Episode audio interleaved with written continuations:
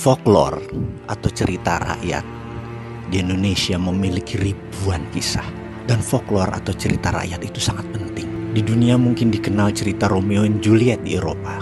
Di Indonesia ada Ande-Ande Lumut. Mereka mempunyai cerita apa pun. Kita punya cerita yang lebih seru dan lebih indah. Bahkan cerita rakyat folklore di Kepulauan Nias yang menceritakan begitu ada gempa langsung naik ke gunung.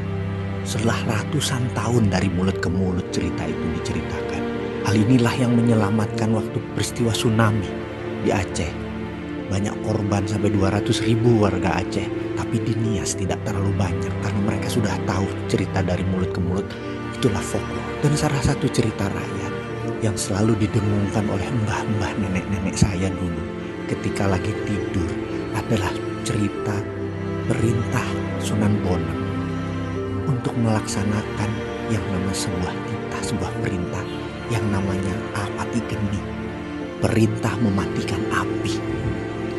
Sunan Bonang tahu budaya api adalah dekat dengan budaya metal, di mana membuat keris, membuat peralatan metal, semua menggunakan geni atau api atau dahono.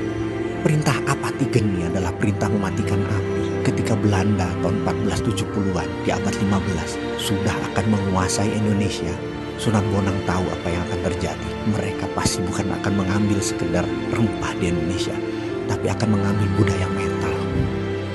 Dan langsung diperintahkan perintah apa geni tersebut. Dan sejak saat itu, sudah 400 tahun lebih, budaya metal di Indonesia masuk ke dalam permukaan tanah. Dan salah satu peristiwa yang saat ini selalu didengungkan oleh Mbah dan Eyang adalah suatu hari nanti perintah tinitah sumuruping geni. Perintah menyalakan api akan dilaksanakan segera. Dan ketahuilah para sahabat kayaknya waktu itu adalah sekarang